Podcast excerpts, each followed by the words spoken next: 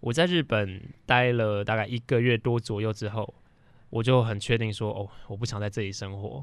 呃，大家会觉得说，哦，日本的街道好干净，或者是觉得他们的市容很美。可是你实际生活之后，就发现路边还是有醉汉啊，还是会有人宿醉直接吐在路边啊。对，你就完全泡泡被戳破之后，你就知道，OK，我就是尽量去找他们好的地方来学习。那看到人家不好的地方也是戒慎。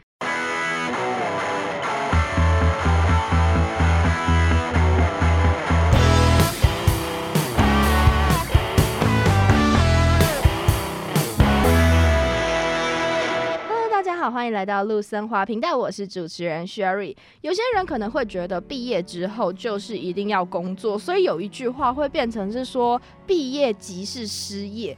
可是，嗯，不知道大家有没有想过，毕业之后还有其他种可能呢？今天为大家邀请到一位毕业之后不是马上就业，而是到日本去溜达了半年嘛，半年左右的一位朋友。Hello，各位听众朋友，大家好，还有 Sherry，我是博翰。好，那就是我们的博翰呐。那博翰其实跟 Sherry 应该算是一起入学的同一届同学。可是博翰已经到日本半年了。你到日本是为什么会去日本呢？当时去日本最基本的就是要去学语言，单纯就是为了学语言。然后家里面有些期待是希望说读个硕士，读个专门学校，或是直接在那边工作。然后我当时也一直就讲说，哎呀，随缘啦，随缘啦，我先把语言学好再说。哦，所以原本去是想要，就是先进语言学校之后考研究所。对，这是家里的期待。哦，只是因为家里期待吗？还是自己有一些什么样的考量？对于我自己的话，其实本身来讲，日本我就不排斥，因为它真的是一个很美的地方，或是一个觉得好好像很先进这样子。对，我从小就有一个这样的憧憬，觉得日本好棒好棒，嗯、所以我觉得哎、欸，去那边有一趟游学之旅也不错。但是至于有没有要继续进修，我到那个时候都还是持着一个问号，说我到底要不要做，然后也都还在做这个目标的分辨。哦，所以到那边就真的只是先走一步算一半步的心态，有一点这样子的状态。但是到最后，为什么好像现在就是准备回来工作了呢？哦，这样问题会不会太犀利？不会不会，我觉得这这个就是很关键的，就是因为我在日本待了大概一个月多左右之后。我就很确定说，哦，我不想在这里生活。哈，一个月？应该讲不是说不想生活，而是我不想在这里工作，因为我住的地方是东京。嗯、哦，很繁华的，非常繁华，非常忙，非常的快。然后那个大家每天在赶上班啊，或者是塞电车的那一个压迫感，真的我非常非常的排斥。那其实也知道很多日本的公司文化，嗯，他们可能会很守纪律啊，或者是。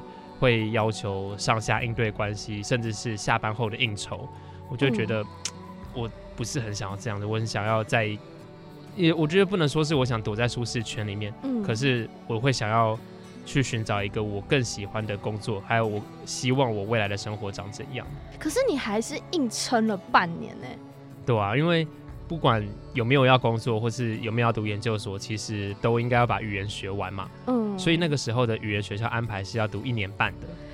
一年半，所以我应该是要到明年的三月才回来，二一年的三月才会结束学期。哇，那你怎么下定决心？就是已经报名了，还是只是这个报名？它就像我们学校一样，就是一个学期一个学期的缴费嘛。嗯，那当时缴完那个学费是到二零年的三月，就今年的三月就结束了。嗯那其实，在读书的过程中，就一直在想说，好，我就努力的把它撑完吧。那我的另一半其实也在台湾，嗯，他一直在等我，然后很多时候会试出讯号说，赶快他快等不住了，对，有没有时间可以再相遇什么的。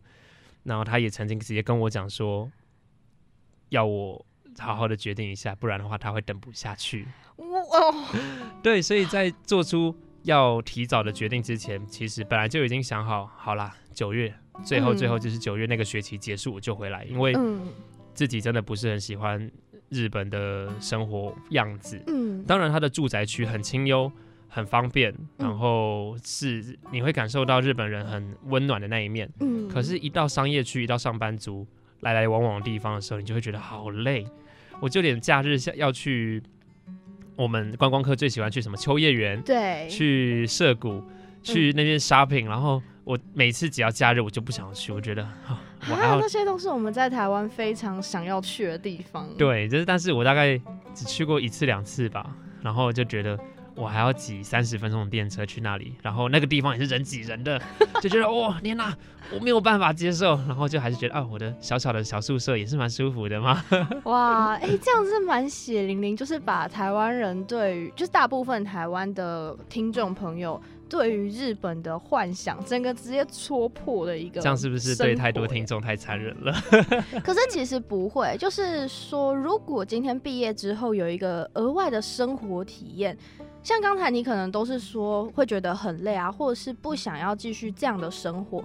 可是相对来说，你已经体验了一次日本的生活。的确。那这样子，对于你觉得你在这部分学到了些什么东西？其实我们很清楚，或者说你在那边会学到的是日本人做事情，他们的肢体动作都轻手轻脚的。嗯。他们呃，可能刷悠游卡，他们刷 Passmo 进车站，轻轻的、安安静静的进去，然后挤电车也不会嚷嚷。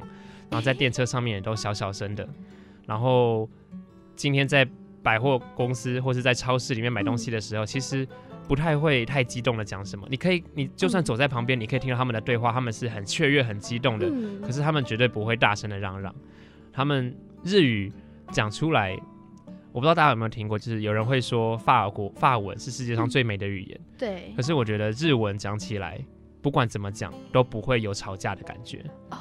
日本不知道怎么，你这你只要讲日文，你的自然、你的语气、你的讲话的力道就会放松很多。对，因之前有听你分享过一个还，还就大家可能都会在卡通看得过，就像花妈啊，或者是蜡笔小新的美牙，嗯、就可能会趁超市，呃，一个时间到了就会有拍卖啊或特卖那种，应该如果再放在台湾啊，或者是一些其他地区，可能家庭主妇会非常雀跃，什么大抢购啊什么的。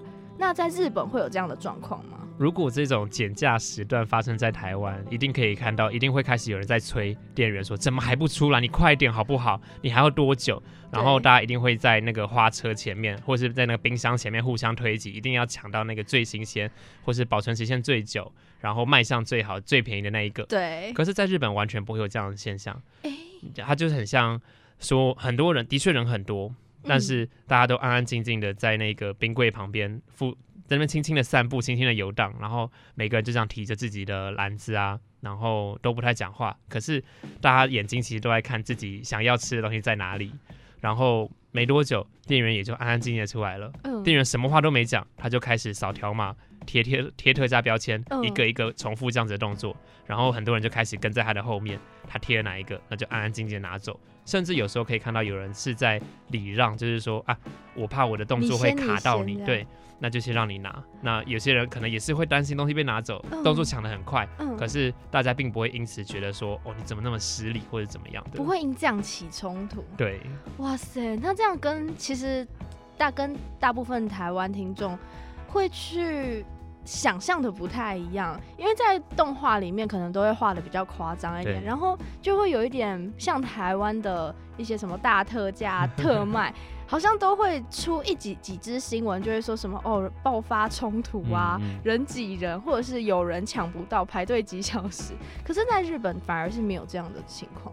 我觉得动画可能多少有点夸饰啦，但是那样子的拥挤程度，我相信有些时候还是可能会发生的，因为大家也知道在。现在因为疫情的关系，所以 Switch 特别的疯哦，对，大家抢到爆炸，所以其实为了抢这些呃预售券，嗯，在大排长龙的人也是大有人在，嗯、甚至是他一宣布要限量开卖的时候，嗯、门口也是排了非常多人。那我相信门一开，他们也是咚咚咚的跑进去这样子。对，那在秋叶原那边很多的动漫商品，我听到我朋友讲说，也是会有人熬夜的在排队。嗯，那。那因为他们都知道东西摆在哪里嘛，所以他们也会立刻的往那个目标去攻击这样子。哎、欸，那如果像刚才你在前呃，就是节目一开始，你有说，其实你蛮就是已经最后做了一个决定，就已经确定这个决定，对，就是说不会在日本继续就读语言学校，也不会在日本就是考取研究所，嗯、反而回台湾工作。可是，在后面的生活分享啊，或者是一些学习的过程。好像也是学到蛮多东西。那两者一相平衡之后，你会对，如果今天有时光机可以回到你当初做决定的那一个 moment，你还会，你会后悔做这个决定呢，还是你还是会去日本走这一趟？我会后悔的部分大概就是不要一开始就决定要读一年半吧。嗯，因为一样是语言学校，其实它也有三个月的方案。嗯，因为有一些人是拿观光签嘛，对，观光签一次就是三个月。那语言学校其实有配合这样子想要了解日本文化的人，开出这样子的付费，嗯、就是你可以报名这样子短期课程就好。嗯，那对我来讲，其实只是想要文化体验，并没有特别特别大的目标的时候，嗯，这样子其实对自己的弹性是更大的。然后家里面也不会觉得说，哎、欸，已经投资那么多钱下去了，你没有把它走完，是不是很可惜之类的？哦，经济负担也会相对比较小。的确。那所以，如果今天让你再选择一次，你会选择相对比较短期的，可是还是会想去日本走这一趟。我认为在日本走的这一趟并没有白费掉，而且也非常的舒服。这样子好像像这样我讲是不是一直很矛盾呢、啊？我觉得舒服的点是在于，我的确看到了很多，体验到了很多。嗯，虽然说我的语言的确没有学到非常多，嗯，但是。这一些经验，这一些文化体验是不去当地学不到的。嗯，我在台湾，甚至我刚到日本的时候，很多人听到我只是来学语言，他们就问说：学语言为什么一定要去日本？这个问题真的考倒我了，因为我其实真的对于我来日本的目的没有太强烈，嗯，就真的只是因为家里想要我来，好，我就跟着来了。嗯，所以又不想要被别人觉得说：哦哟，你家有钱哦，去做这种事情。所以一直常常会去想个理由来去说服自己，对，说服自己说我来这里干嘛？讲到后来，我觉得比较好的方式就是我来这里一些文化的体验，嗯，来多学习不一样的生活。其实有的时候还蛮羡慕博汉做这样的决定，因为毕竟可以去日本走一遭，是很多台湾听众就从因为从小看看动漫啊或者什么，就觉得哇那边东西好像很好吃，然后短期短期的旅游的时候都会觉得。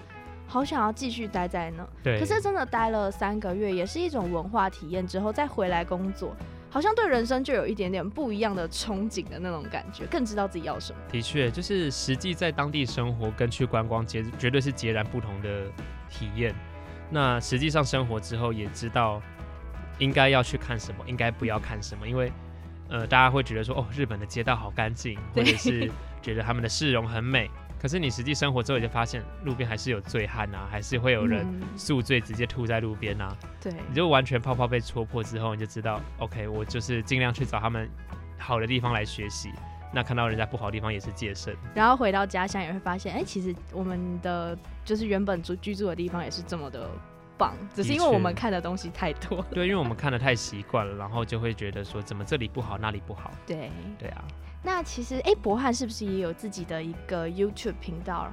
对，我因为到了日本之后，其实我不希望荒废我的传播技能嘛，不管是拍片啊、剪片之类的，所以我有当时记录了自己的日本生活，开了一个频道，叫做柴鱼饭后。对，它就是记录了我生活的点点滴滴。那现在回到台湾之后，大概也会不定期的做我生活分享的更新，这样子。对，博汉要强调一下不定期，对，因为要其实要恭喜他啦，因为他找到了一个他自己还蛮想要的工作，是，那他也即将要去工作了。可是如果想要更了解他的听众朋友们，可以去搜寻 YouTube 他的频道。没错。那我们今天就谢谢博汉的分享，谢谢大家，拜拜，拜拜。